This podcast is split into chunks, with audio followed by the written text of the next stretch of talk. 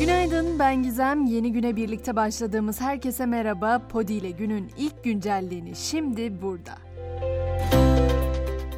Deprem bölgesinde artçı sarsıntılar sürerken depremzedeler ikinci kez sel felaketiyle karşı karşıya kalmıştı. Meteoroloji uyarılarını yineledi. Depremlerden etkilenen bölgelerde bugün ve yarın gök gürültülü sağanak yağış bekleniyor. Günlük telaşlara kapılıp unutuyoruz çoğu zaman ama hatırlatmakta bir kez daha fayda görüyorum. Ben yardımımı yaptım, kenara çekildim diye bir şey yok. Bölgenin sürdürülebilir yardıma sürekli ihtiyacı var. Lütfen bu konuda elimizden geleni yapmaya devam edelim. Eğitim de depremler nedeniyle sekteye uğrasa da okulların kapanış tarihi değişmeyecek. Milli Eğitim Bakanı Özer, eğitim öğretim yılının 16 Haziran'da sona ereceğini söyledi. Herhangi bir uzatma yapmayacağız dedi. Cumhurbaşkanı Erdoğan da dün Adıyaman'da afet konutları temel atma töreninde konuştu. Erdoğan deprem bölgesinde 650 bin konut inşa edileceğini açıkladı. Seçim gündemine geçecek olursak imza maratonu sona erdi. Seçmenlerce Cumhurbaşkanı adayı gösterilenlerden Memleket Partisi lideri Muharrem İnce ile Ata İttifakı adayı Sinan Oğan barajı geçen isimler oldu. Cumhurbaşkanlığı seçimi geçici aday listesi de resmi gazetede yayımlandı ve 29 Mart'a kadar sürecek olan itiraz süreci başladı. Cumhurbaşkanı kesin aday listesi de 31 Mart'ta açıklanacak. Millet İttifakı'nın Cumhurbaşkanı adayı Kemal Kılıçdaroğlu da seçim kampanyasını dün itibarıyla resmen başlattı. Kılıçdaroğlu Twitter'dan sana söz yine baharlar gelecek notuyla bir video yayınladı. Bir diğer Cumhurbaşkanı adayı Muharrem İnce ise çok tartışılan sözü nedeniyle bir açıklama yaptı. İnce basın toplantısında sanatçılar için söylediği sözde sanatçılar şeklindeki ifade için özür diledi. Hemen meclise de bir uğrayalım. En düşük emekli maaşında artış ve geçici işçilere kadro düzenlemesini içeren teklif Meclis Plan Bütçe Komisyonu'nda kabul edildi. Teklifle emeklilere ödenen bayram ikramiyeleri de 1100 liradan 2000 liraya yükseltilecek.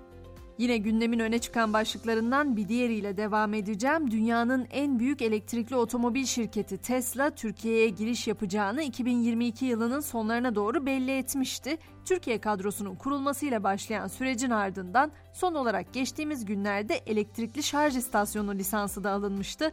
Tesla Türkiye için artık bir tarih paylaştı ve 4 Nisan'ı işaret etti.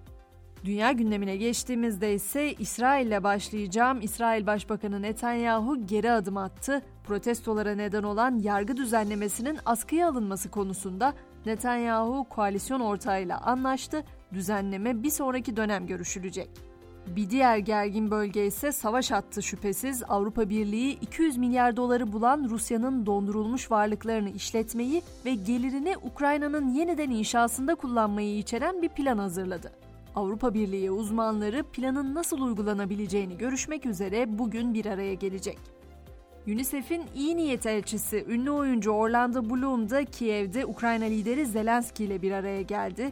Bloom ve Zelenski insani yardım projelerini ve çocuklar için yapılabilecek destekleme çalışmalarını ele aldı. Birleşik Krallığa geçtiğimizde de dikkat çeken haberler var. İskoçya Bölgesel Yönetimi Başkanlığı'na Sağlık ve Sosyal Hizmet Bakanı olan Hamza Yusuf seçildi. Böylece ilk defa bir Müslüman bölgesel yönetimin başbakanı oldu. İngiltere Kraliçesi 2. Elizabeth'in torunu Prens Harry ise açtığı telefon dinleme ve özel hayatın gizliliğinin ihlali davasının duruşmasına katılmak için Londra'ya geldi. 4 gün sürecek duruşmalarda davanın devam edip etmeyeceğine karar verilmesi bekleniyor. Hindistan merkezli bir tur firması ise dünyanın en uzun otobüs yolculuğunu organize etti. Bu yolculuk 56 gün sürecek ve 22 ülkeden geçecek. Otobüsün ilk durağı ise İstanbul olacak ve yolculuk Londra'da tamamlanacak. Son olaraksa Avrupa'daki doğurganlık hızlarından söz edeceğim. Avrupa'da son 20 senede toplam doğurganlık hızının en çok düştüğü ülke Türkiye oldu. Toplam doğurganlık hızının en yüksek olduğu ülke ise Fransa. Bu arada belirteyim Türkiye 37 ülke içinde 8. sırada yer alıyor. Artık spor diyelim. A milli futbol takımımız Euro 2024 elemelerinde gruptaki ilk maçında bu akşam Hırvatistan'ı konuk edecek. Bursa'da oynanacak karşılaşmanın başlama saati 21.45 olacak. Ve güncelleni noktalarken günün mottosunu Schopenhauer'dan bırakıyorum buraya. Alman filozof şöyle diyor. Her insan kendi görüş alanının sınırlarını dünyanın sınırları olarak algılar. Dilerim bugün biraz daha sınırlarımızı aşmayı denediğimiz bir gün olur. Ne dersiniz? Akşam 18'de tekrar görüşmek üzere. Şimdilik hoşçakalın.